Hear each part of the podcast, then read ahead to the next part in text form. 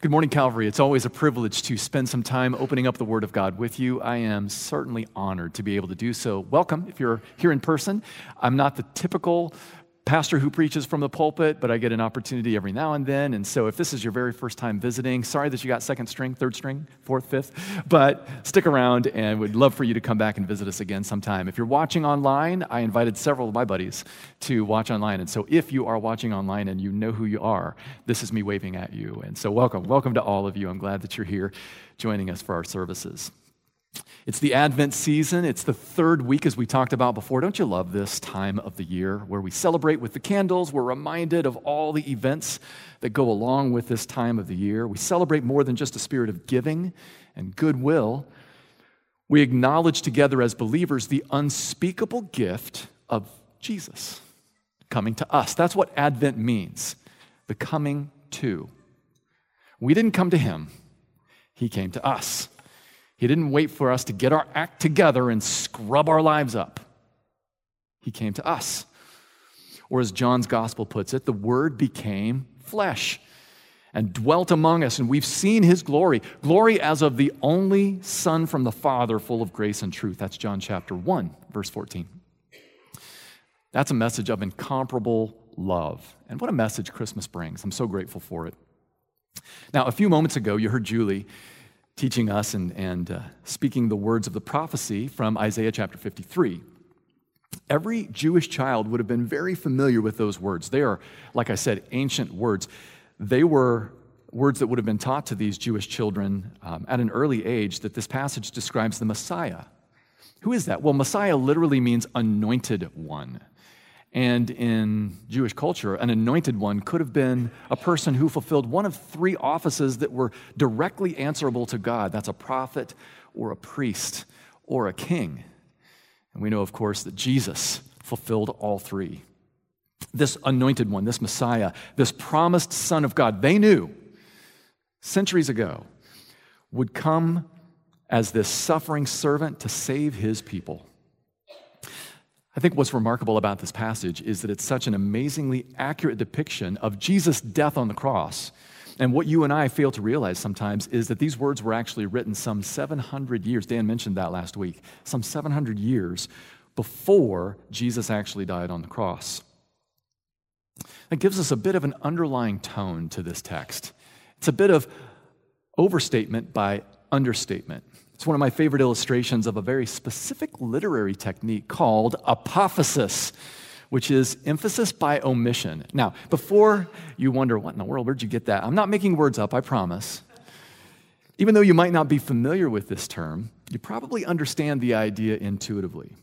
It's when we intentionally avoid talking about something because we want to draw attention to it.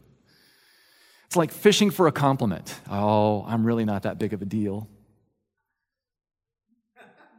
Hint, hint, hint. I'm not doing that now. I am demonstrating what some people might do. You and I would never do such a thing. It's when we're fishing for a compliment. It might be when we're hinting at a Christmas idea without actually asking for it. Oh, man. Honey, I got a friend that got this incredibly expensive pickleball paddle. Wow. Uh, I would never ask for that, sweetie, but let me just tell you, that is a wife that really loves her man. terrible, terrible. Shameless, right? That is not me, sweetie, just so you know. That's what some people would say, of course. Married men, it's your wife dressing up to go out for the night and saying, How do I look? There is only one answer to that question. A couple of synonyms that you could use beautiful, dazzling, fantastic. Men, just to be clear, there is no other answer. I don't care what's going on in your mind. That's the only answer. And if you don't get to it quickly, you show any hesitation whatsoever, you may be sleeping on the couch. So I'm just here to help you with that. We understand the principle of emphasis by omission. Even the Word of God uses apophasis in a few other places. In fact, there's another great example of apophasis in a book of the Bible. Did you know that there's a whole book, one with 10 chapters, where the name of God is never mentioned? Think of that. One whole book of the Bible where you won't even find the name of God. Not even once. Not Lord, not any of his names. Do you happen to know which book of the Bible it is? Yeah, some of you know. It's the Old Testament book of Esther. If you've never read it, I encourage you to do it. It's a story filled with intrigue and plot twists because we see God at work behind the scenes to save his people. And he uses the efforts of a faithful young Jewish queen named Esther. Now, here's the thing about the book you're going to notice God's presence throughout. It's undeniably obvious, but there's not even a single occurrence of his name. That's apophasis emphasis by omission. And it's exactly what's happening here in Isaiah chapter 53. Let me explain. Take a look at this graphic. See all these words? All 25 of them were pulled directly from the text of Isaiah 53. If the only knowledge you had of this passage was based solely on those words, what would you expect the theme of this chapter to be? What might you think that the undercurrent would, would look like? What would you expect? Probably something kind of dark, dismal, perhaps even cruel, right? But the striking thing is that here's a chapter that emphasizes a defining characteristic of God without ever even using the term. Because Isaiah 53 points dramatically to the love of Christ, the suffering servant. But guess what word you won't find? Love. It's not even mentioned here, not even once, but it's undeniably there. And I'm looking out and I'm seeing everyone scanning this passage. Keep looking. It's not there, I promise. You won't find the word love there. But that's part of what makes the love of God so different from the love of man. It is overwhelmingly understated. You see, even if we were to talk all about the love of God, I don't think we would ever plumb its depths. Songs have been written about attempting to describe the love of God, and no matter how much you try to describe it, it's always an understatement. Because the love of God is greater far than tongue or pen can ever tell. It goes beyond the highest star reaches to the lowest hell. I love how the words of that song that some of you recognize in one of the verses use, uses picturesque language. Could we, with ink the oceans fill, were the sky with parchment made, where every stalk on earth a quill, and every man a scribe by trade. To write the love of God above would drain the oceans dry. Nor could the scroll contain the whole, though stretched from sky to sky. No matter what it is that we do to, to describe the love of God, to attempt that description, it falls short.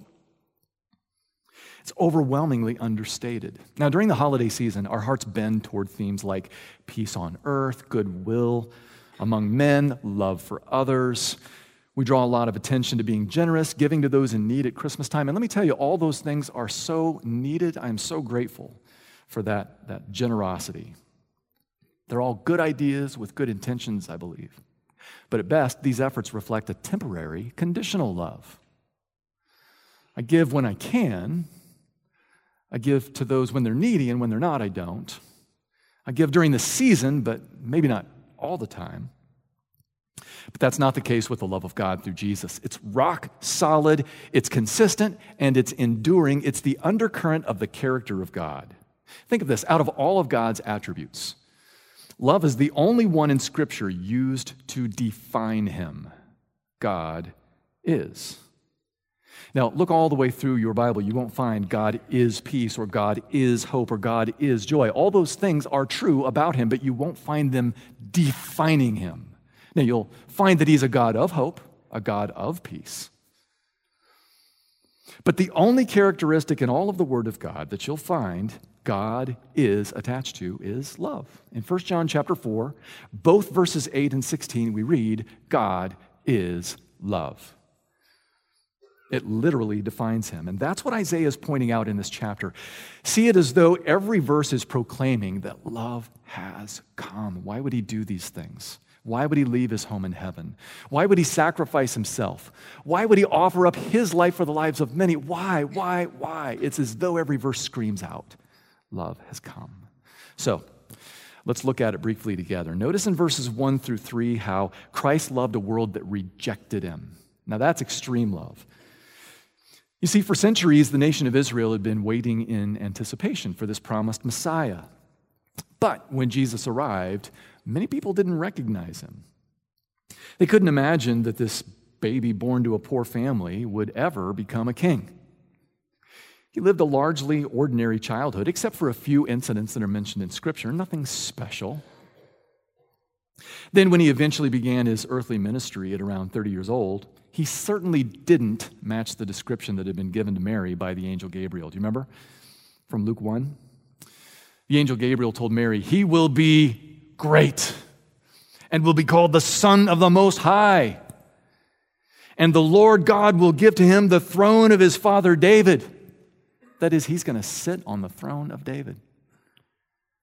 He'll reign over the house of Jacob forever. That's over all of Israel forever. And of his kingdom, there will be no end. All of these great kings who had come, many of them ruling in majesty and might, all of them had endings. But of his kingdom, there will never be an end. This is the Messiah, the anointed one, the suffering servant predicted in Isaiah 53 that people were anticipating. So, to the Jewish people, this sounded like a majestic man with broad shoulders, a, a, fearless, confident swagger, right? The kind of guy who could literally take a bull by the horns. Certainly, at the very least, he would take the Roman Empire and the rest of the world by storm. Instead, Jesus, the true Son of God, the suffering servant of Isaiah 53, wandered around the countryside with 12 blue collar men of no particular significance spent most of his time helping the down and out of society. He certainly didn't match the description people had formed in their minds, so he was widely renounced. He faced opposition everywhere he went, despite his many miracles and all the authoritative teaching that he did. Instead, this passage tells us take a look at verse 3 he was despised and rejected of men a man of sorrows and acquainted with grief, and as one from whom men hide their faces. He was despised, and we esteemed him not. What do those words mean? Well, think first of this unimaginable irony God's only Son, the very expression of his love. He was the one who was denied even the smallest bit of acceptance in return. See, in this passage, the word despise means to devalue and to esteem means to respect. So Christ was devalued and disrespected. It's as though he was discredited completely. You're not the Messiah. And what was his response to those who turned him down? Well, he gave the ultimate expression of love, which is acceptance. He met people where they were. He didn't wait for them to get their lives in order. He didn't wait for them to make sure that everything was all settled and all was good. All right, now, now I'll come to you in love. Quite the opposite. He told everyone, Come to me, all who labor, all who are heavy laden, and I'll give you rest. Where he was met with rejection, he offered acceptance. Come, anyone who thirsts. He told the woman at the well, I'll give you water that will cause you never to thirst again. Seek me, find me. And yet he was rejected, and sadly, many still reject Jesus today. Isaiah 53 prophesied that it would happen in Jesus' day, and it still does today. Many today see him a little differently. He's viewed as an adorable character in a nativity scene, right? Some might see him as a legend who makes for poignant storytelling, but little else. Yet, what does the Word of God call him? In this same book of Isaiah, in fact, I think Pastor Dan last week mentioned from Isaiah 9 that Jesus is the wonderful counselor, the mighty God, the everlasting Father, the Prince of Peace. Think of this He is the one who carries the governments of the world on his shoulder, like you would carry a bird. The governments of the world are so minuscule to him, it's as though he could carry them on his shoulder. The one before whom one day Every knee will bow, every tongue will confess that he truly is Lord. That's how Philippians 2, verses 10 and 11 put it. So, friends, may we call ourselves and the world around us to reject this loving king no more. But Isaiah doesn't stop there. This suffering servant who was rejected loved us despite that rejection, particularly loved us, pardon me, because of that rejection. He saw a needy people. But secondly, notice with me, if you would, that Christ loved a world that tortured him. Now, let me just warn you that the description in verses 4 through 9 That's got to be one of the, the most emotionally difficult texts in all of Scripture to read. You see, it's a, a, graphic description of the punishment that Jesus endured when he sacrificed his life on a criminal's cross. Think of that. This was not, you and I wear crosses today to show our faith. No one in Jesus' day would have worn a cross. It was a shameful thing to be punished. It was the cruelest form of Roman punishment known, agonizing and painful. I don't mean to be crass or, or base, but friends, it would be like us making jewelry out of a, a gallows or out of an electric chair. No one would do that. It's shameful. And so it was with the cross. You see, the truest expression of love at Christmas is not presents under a tree. No, it's the presence of Christ on a tree. A cross outside Jerusalem so long ago. You see, the reason that he suffered and died, friends, was for your sins and for mine. He's the greatest gift of all. Isaiah goes on to describe it well in verses 4 and 5 by pointing out that he was stricken. Look at these words. He was stricken. He was smitten. He was afflicted. He was pierced, crushed. As if the ridicule of so many wasn't enough, he also endured an agonizingly painful death. And worst of all, he didn't deserve any of it. Verse 9 points out that he had done no violence, there was no deceit in his mouth. He was innocent, like a lamb that's led to the slaughter. You see it there in verse 7? Instead, Isaiah tells us, he suffered for our guilt. He endured our griefs. He bore our sorrows our transgressions, our iniquities. Friends, in short, he bore our sin. Why was it that he would endure such torture? Why go through all of that? Because of the severity of my sin and yours.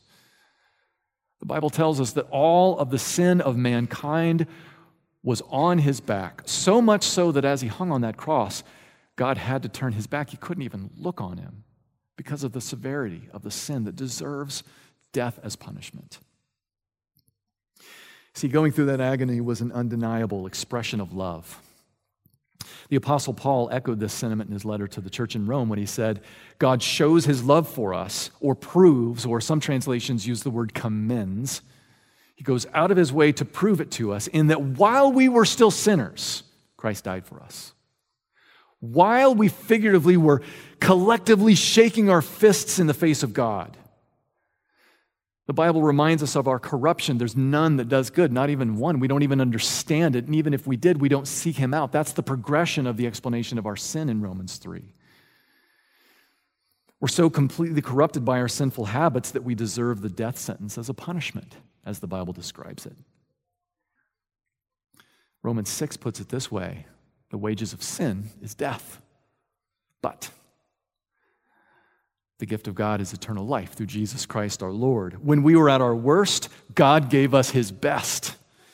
Christ took this penalty for us, or as Isaiah puts it here in verse 5, with his wounds, we are, read that word, see it? Healed. It's the ultimate proof of his love. You and I understand, don't we, friends, that it's one thing to say, I love you, but Christ demonstrated his love through his actions. Not only when we were undeserving, but when we were completely defiant. Now, that is true love. Now, a few weeks ago, I set up a super brief survey. Some of you remember it. And thank you to those who responded. It was for married people. And I, I stuck the link on our Slack channel. And I asked three basic questions. I said, first of all, how long have you been married? Secondly, did you expect that they loved you before they actually used the literal words? And then, thirdly, what made you realize that they loved you? So, again, I'm grateful for all those who responded. But according to our small sampling, not thorough, not ready to submit this to Gallup for a poll yet, but according to our small informal sampling, over 80% of you were convinced that your significant other loved you before they ever uttered the words. I think it's pretty remarkable. But even more amazing to me was their answer to the question How did you know? What was it that sealed it for you? I want to show you some of the responses. And I promised anonymity, so I'm not going to point anybody out. But take a look at some of the responses. it was less of a moment, more of a culmination of things. It was the little things that showed how he was thinking of me. the way we prioritized our relationship. Another person wrote that it was a general pattern of actions, attitudes, service. Do you see the common thread in all of those? The most profound expressions of love are confirmed in actions more than in words. I think that this is the reason that Christ's enduring of rejection and torture speaks so much more to the love of God than all of the many Bible verses that proclaim God's love. Look throughout the Old and New Testaments both. You'll find thousands of verses that describe the enduring love of God. His mercy endures forever. The love of God is great, and all those things are true. But what makes it so much more emphatic is that Christ's suffering and his sacrifice reveal a love that acts, not just a love that speaks. Now, thankfully, he does speak to us through his love and through his word. I believe that his love still speaks to us today in this season of peace and goodwill. See love at work. See more than just a fabled story from a lowly manger in a far off place. See the king who endured the agonizing penalty of sin for you, for me, for the world. See the one who gave his life as a ransom or a payment for many. That's how Matthew chapter 20, verse 28 puts it. See the suffering servant of Isaiah chapter 53. Because Christ loved a world that rejected him, and Christ loved a world that tortured him. Notice, lastly, with me, if you would please, though, in these last few verses, 10 through 12, that Christ loved a world that needed him. The Bible makes it clear that none of our good work can earn us the approval of God. You see, Jesus' sacrifice would have been in vain if it was possible for us to earn our own way. You know, there's a lot of ways that people try to gain access to the God who exists in the life after this one.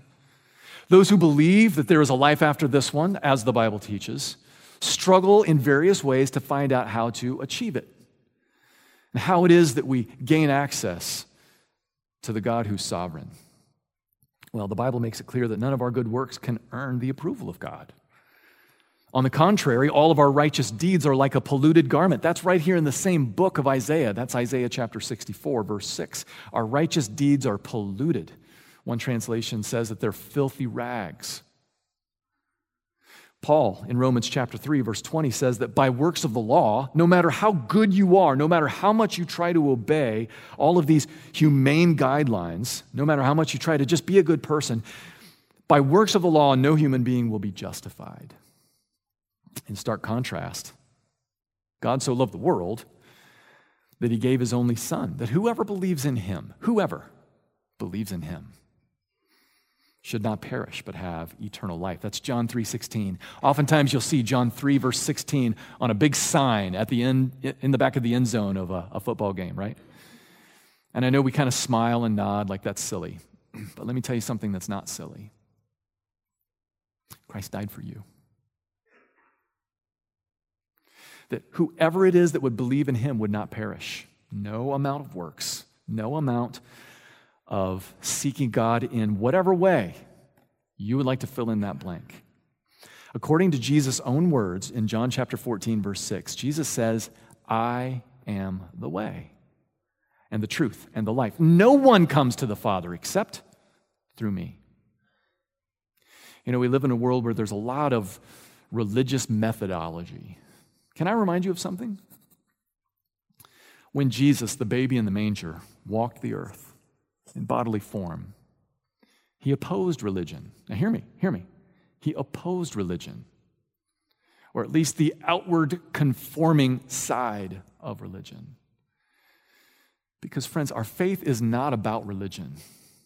Our faith is not about finding who has the truth. Jesus is the way, the truth, and the life not about a religion, it really is about a relationship with Him, and that's what God has provided for us. Isaiah makes it clear that this world needed this suffering Savior. Verse 11 points out that Jesus would make many to be accounted righteous. See it there? He would make many to be accounted righteous, and He'll bear their iniquities. And further in verse 12, He bore the sin of many, makes intercession for the transgressors. There was no one else but God who could have paid that awful penalty by claiming victory over sin and death like Jesus did. And Isaiah reminds us that he truly is God. You know why? Because he didn't remain in the grave. Verse 10, take a look at the words, reminds us that he shall see his offspring and he shall prolong his days. He'll extend his days. The will of the Lord shall prosper in his hand. He did not stay dead because he is God. The world needs him, and only his death will suffice because he is God. None of my righteous works, none of my way of earning the approval of God, none of that appeases him, only Jesus. Friends, this is what we call the gospel. This is what I've, Isaiah 53 is pointing to when he points to this suffering Savior. Who is this? Who is this king that he would suffer and die, that he would rise from the dead, that he would grant his followers access to God the Father? Who indeed? We sang about him just a few moments ago. This. This is Christ the King, whom shepherds guard, angels sing, haste, haste to bring him laud. Hurry up and praise him, the babe, the Son of Mary. The truth is, friends, we need him today more than ever. My prayer for all of us this Christmas season is that we might see the baby in the manger as the suffering servant of Isaiah chapter 53, the King of glory. Love come down to earth, God in the flesh. Do you know him? Do you know him? Not just as a character in a story but as the one with whom you have secured your eternal destiny because you've received him as your Savior. You recognize that he is truly the way, the truth, the life. No one gets to the Father but by him. It's not about what church, what denomination. Fill in the blank however you wish. It is about what you do with Jesus. What will you do, friends, with him? I want to close with the words to one of my favorite Christmas praise and worship songs. And yet, I don't know if you've listened to it much. I haven't heard it in quite some time, but these words call to mind some of the most precious memories I have of the love that Jesus has for us and how it's expressed here in Isaiah 53. If you've never listened to How Many Kings by a Canadian band called Downhere, I encourage you, find it on your favorite music platform and then put it on repeat. Meditate on these beautiful words. Let me show them to you. How many kings step down from their thrones? How many lords have abandoned their homes? How many greats have become the least for me? How many gods have poured out their hearts to romance a world that's torn all apart? How many fathers gave up their sons for me? Only one did that for me. Do you know him? Do you know him? Maybe this Christmas will be for you a very different Christmas because you did more than open gifts and celebrate. Maybe a relationship with Jesus for you, for someone you know. The greatest expression of love, love come down, maybe for you. This Christmas is one to remember because of your life, your heart being transformed by this king. Would you bow with me? God, thank you so much for this time. I praise you for these friends. Lord, I praise you for the truth of the text here in Isaiah 53. God, I'm overwhelmed by the love of Jesus that he would suffer like that for me. That he would leave his home in heaven, that he would come and live among us, live like us, experience all the pain and the agony that he did. And there's one reason it's for me, it's for the world. It's for those who come to know Him, God. And for all these things, we say simply, Thank you. God, you're so gracious. Before I finish the prayer, friends, let me just let you know of one thing that when we're done with the service, I'll be up front. The pastors will be up front. Maybe there's something that we've talked about this morning that you want to ask more about. Maybe there's some part of you that questions, all right, I need to know more. What's going on here? Explain this to me. I've got questions. Can I assure you that the Word of God has answers? Can I open it up with you? Maybe today, for you. Maybe today becomes the day where your relationship with Jesus begins. So, Father, thank you again. Thank you for this love of your Son. I pray that any who don't know him today might come to you, God. Thank you. Thank you that you sent your Son to be rejected, to be tortured, for those in need like me. And I pray, God, that today, if there's any here who don't, if there's any watching who don't know what it means to have a relationship with Him today, might be a day where a difference is made, God. They come to you. So strengthen us. We love you. We praise you. And thank you. In Jesus' name, amen.